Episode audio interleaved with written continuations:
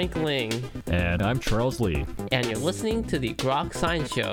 That's right, it's a weekly look at the world of science, technology, and their effects on our daily lives. Coming up on today's program, Laurie Greene will join us to discuss drag queens and beauty queens. So stay tuned for all of this. Plus the Grokatron 5000. And our world famous question a week. Coming right up. Here. On the Groks Science Show.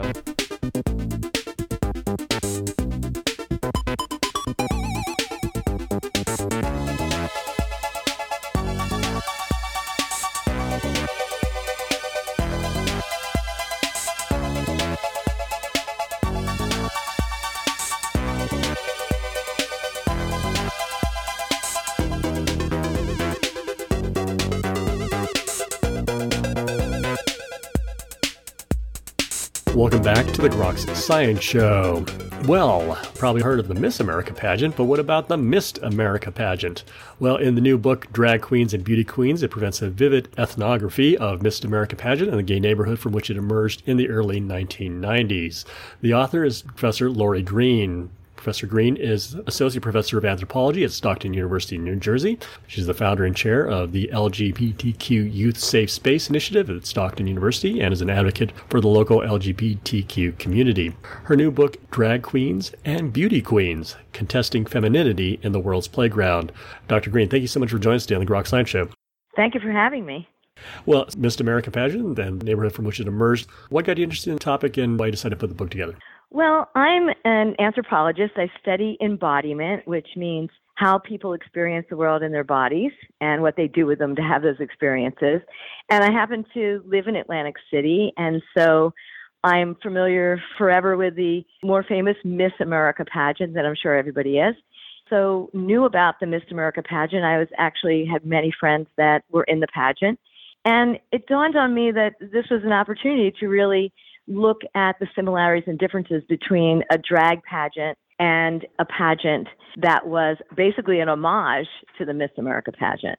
That's really how it all started, uh, just talking to people about it. And if people don't know, too, the Miss America pageant is a volunteer pageant. So when it was in Atlantic City, the people that ran the pageant were all from Atlantic City and the surrounding areas. They're all volunteers. So it's sort of like families would go generations working for the pageant. Even though a lot of people think it's sort of yesterday, when it was still in Atlantic City, which isn't anymore, as you probably know, it was very near and dear to Atlantic City. That was the big event of the year. So the Miss America pageant wasn't the only celebration surrounding Miss America, but it was the most obvious one. Curious about the history of the Miss America pageant involved over the years. Well, how it was created and how it evolved is sort of a contested story, but it started around 1991 or 1992. It started very, very locally, all local queens in the upstairs of a very famous bar called Studio Six. Essentially, first started as many things did at that time to try to raise money for people who were suffering from and dying from AIDS. So it was meant to be sort of an activist event, a fundraising event that brought the whole community together, that supported everybody in the community. And Atlantic City, although it's a city, is a very small place. So everybody knows each other. So it wasn't just the gay community that was coming to this pageant, even though they were running it. It was everybody that would come to this pageant. And all the jokes were very local in the beginning, sort of had to be there or know people to understand how funny it was.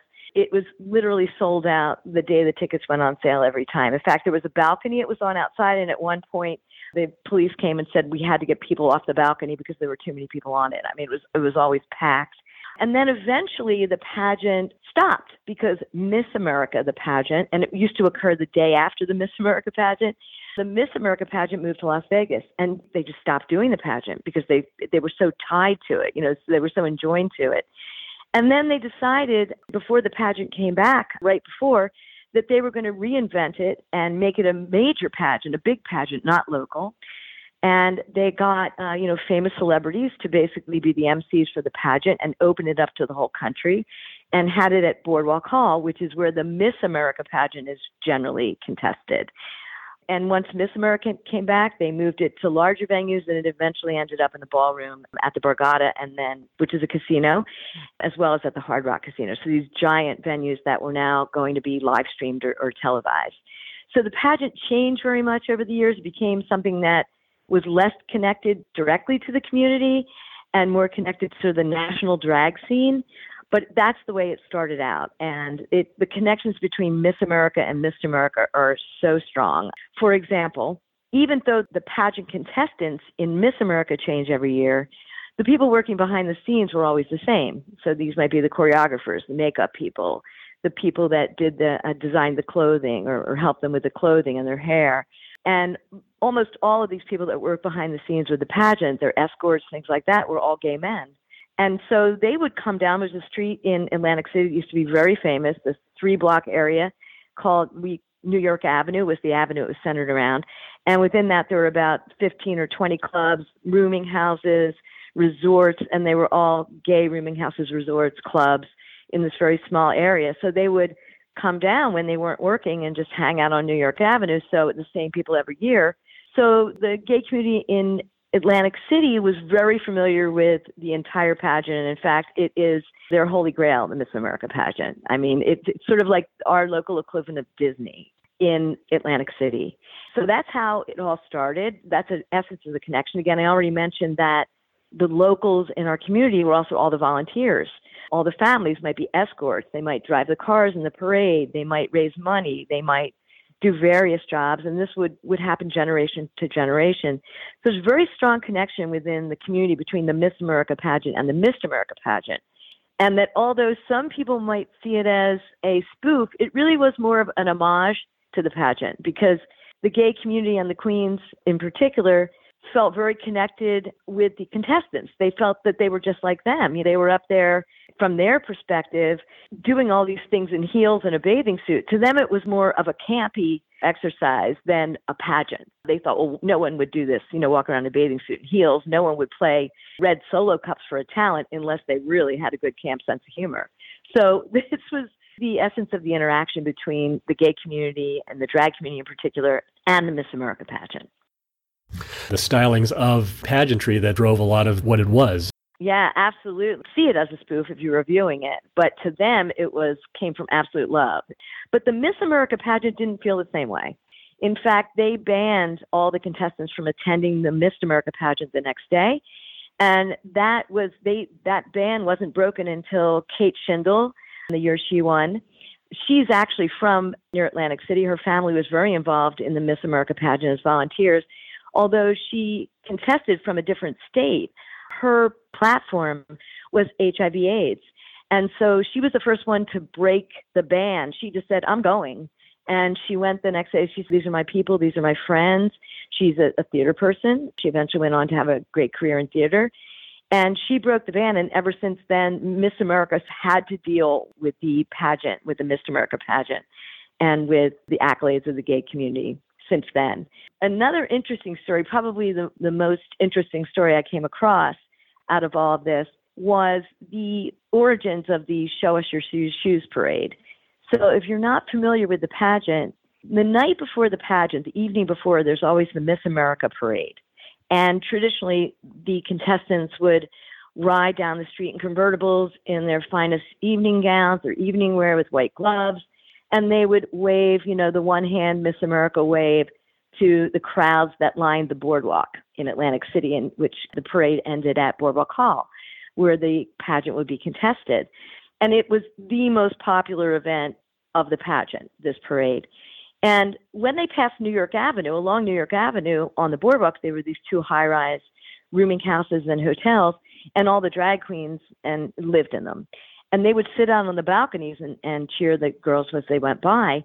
And at one point, they looked down into the cars and they said, Oh my God, they're not wearing any shoes.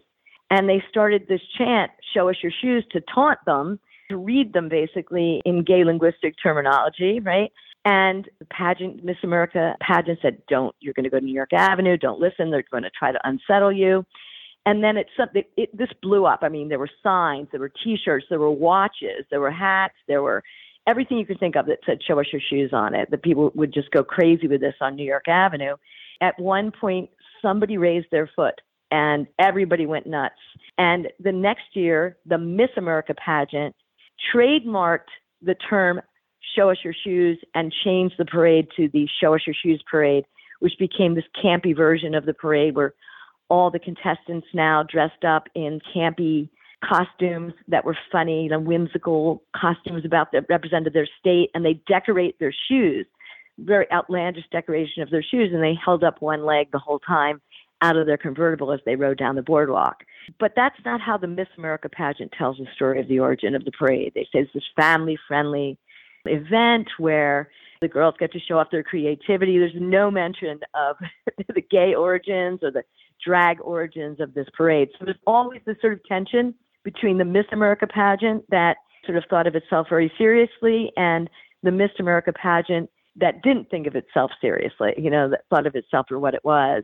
So much so that they started, you know, that became the next chant, which was, you know, they take themselves too seriously. You know, they think they're better than they are. But there's lots of instances of gay influence on the Miss America pageant besides this one, but this one is probably the most interesting example of what we call queering the pageant. Just because of the participant, it's viewed differently and held to a different standard. Yeah, absolutely, absolutely. And in Atlantic City, the Miss America pageant is beloved as much as the Miss America pageant is. And so when Miss America left for Vegas and then came back to Atlantic City, they were happy, but now that they've left again, they want nothing to do with them. You know, they feel very betrayed by by the pageant and Miss America pageant, as you say, the drag pageant has sort of taken over the accolades and the love that the Miss America pageant used to enjoy when they were in Atlantic City. There's always been tension. They even used to have, at one point, the drag pageant wanted to march in the parade, and there's many organizations that march in the parade, and the Miss America organization refused to let them. And the last time they refused to let them, they, they were going to let them, and they were excited, and they built a float, and then they said it was against the rules because no one else could wear a crown in the parade except the Miss America winner from the year before. So that was their excuse for not letting the drag queens on the float parade from the Miss America pageant. But we can imagine it was more than that. There was a bit of homophobia in there, or maybe it was simply that the drag pageant exposed the Miss America pageant for what it was a pageant, a beauty contest, not a scholarship competition, which they were trying to reframe themselves as.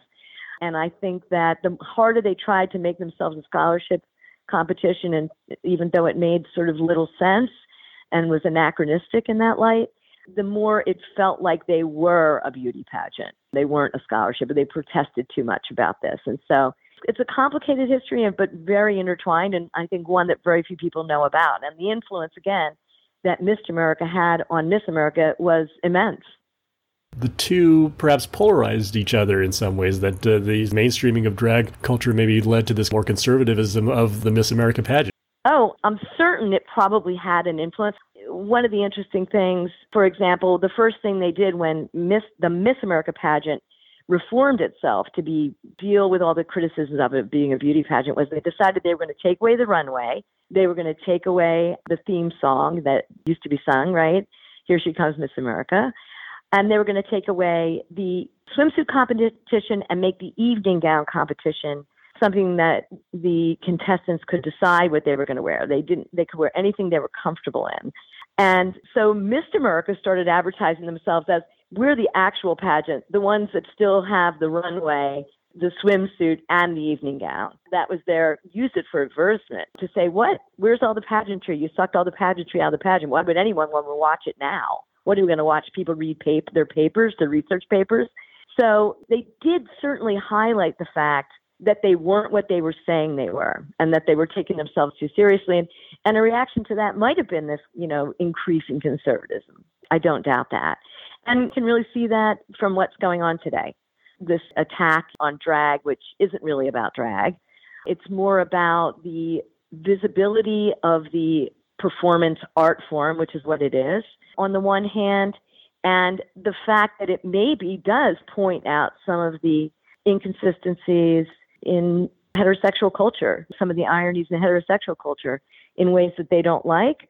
And I think certainly another aspect of it is that it is a way to, in a, in a backhanded way, discriminate against transgender individuals in the gay community because they might be the ones that are out there dressing in a gender in a non-performative way, right, in in just their everyday lives, that they were not assigned at birth. And this is really what's being attacked in a lot of these laws that we see, for example, in Tennessee and other places where drag in public or being dressed and in the clothing of, of a gender that you are not have don't have the physical anatomy for is is becoming illegal basically.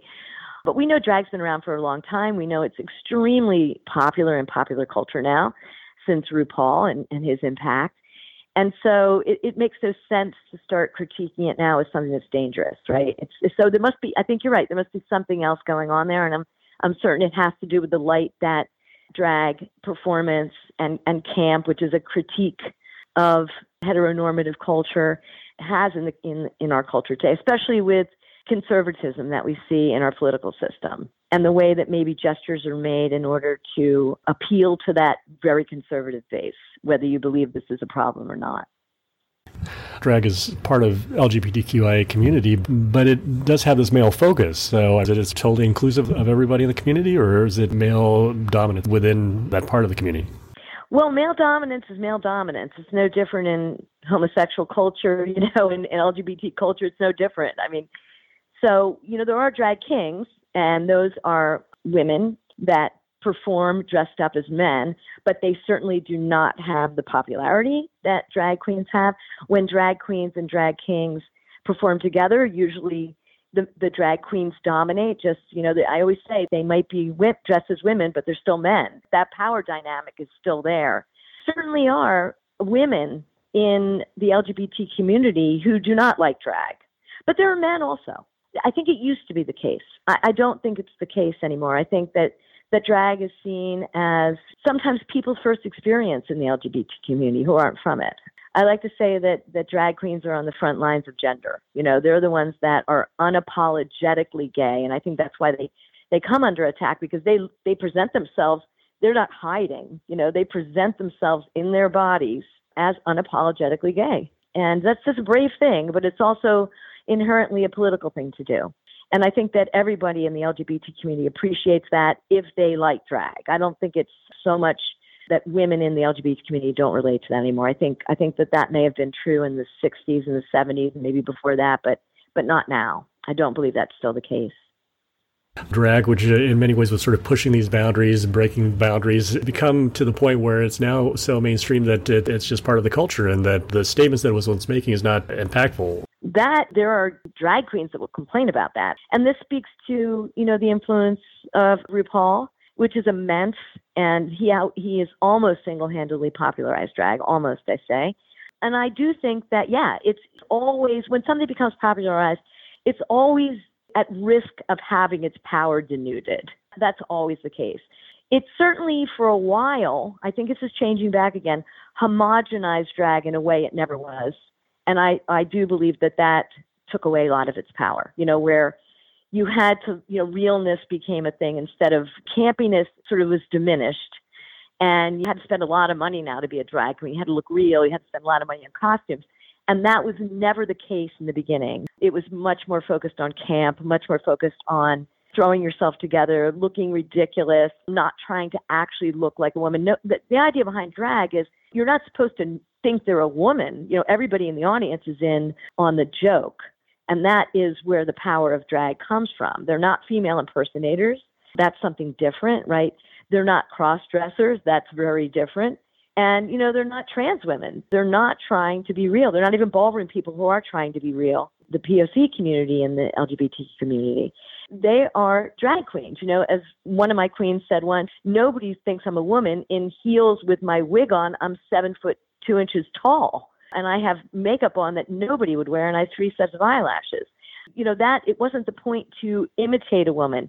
The exaggeration was the point. And the exaggeration was to point out so many of the ironies, the, the hurts, ridiculous nature of prejudice, the ridiculous nature of gender norms, and the limitations, by the way, of masculinity, not so much femininity. So if drag is a critique of anything, specific, it's a critique of masculinity and its limited, very limited expression as compared to femininity, which has a wide range of expression. And you can even see that they would say, just look at the clothes. You've got 10 different kinds of shoes you can wear. You've got, you can change your hair every day. You can do all, all these different dresses. You can dress in jeans. You can dress up. And they're like, look what we have to wear. So, and they saw that in terms of an embodied sense of emblematic of the limitations of masculinity And drag queens and drag kings are not polar opposites either. They're a bit different, and that might be a whole other discussion, but they're not polar opposites. They're, they're a bit different. Well, I, I, mean, it really is such a fascinating book, and unfortunately, we're running out of time. I'm just curious, maybe some final words that readers are going to take away from the book, and what kind of impact I hope it has on the field of gender studies and popular culture.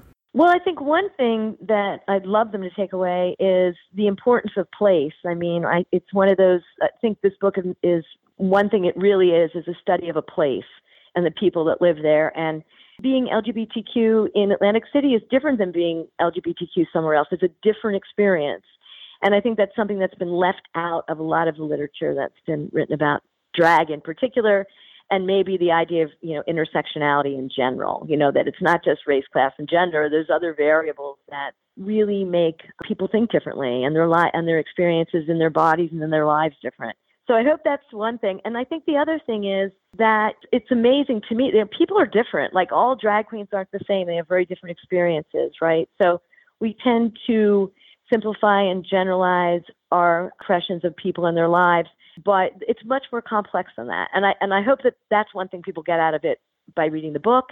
And I also hope they feel like they're there when they read the book. That it's it's not anthropology or ethnography. If you don't know, isn't a dry synopsis, but um, we try to give you the experience of actually being there at these events and understanding the people as, as you lived here. So I hope they get that out of it as well.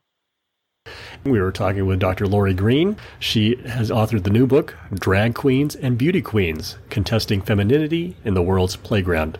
Dr. Greene, thank you so much for joining us today on the Groks Science Show. Thank you for having me. And that's all for this week's edition of the Groks Science Show. Make sure you tune in next week for more from the world of science and technology. If you'd like to contact us here, you can email us at science at groks.net. For Groks Science, I'm Frank Ling. And I'm Charles Lee. Make sure you also see us on the web at www.groks.net. Have a great afternoon and keep on grokking.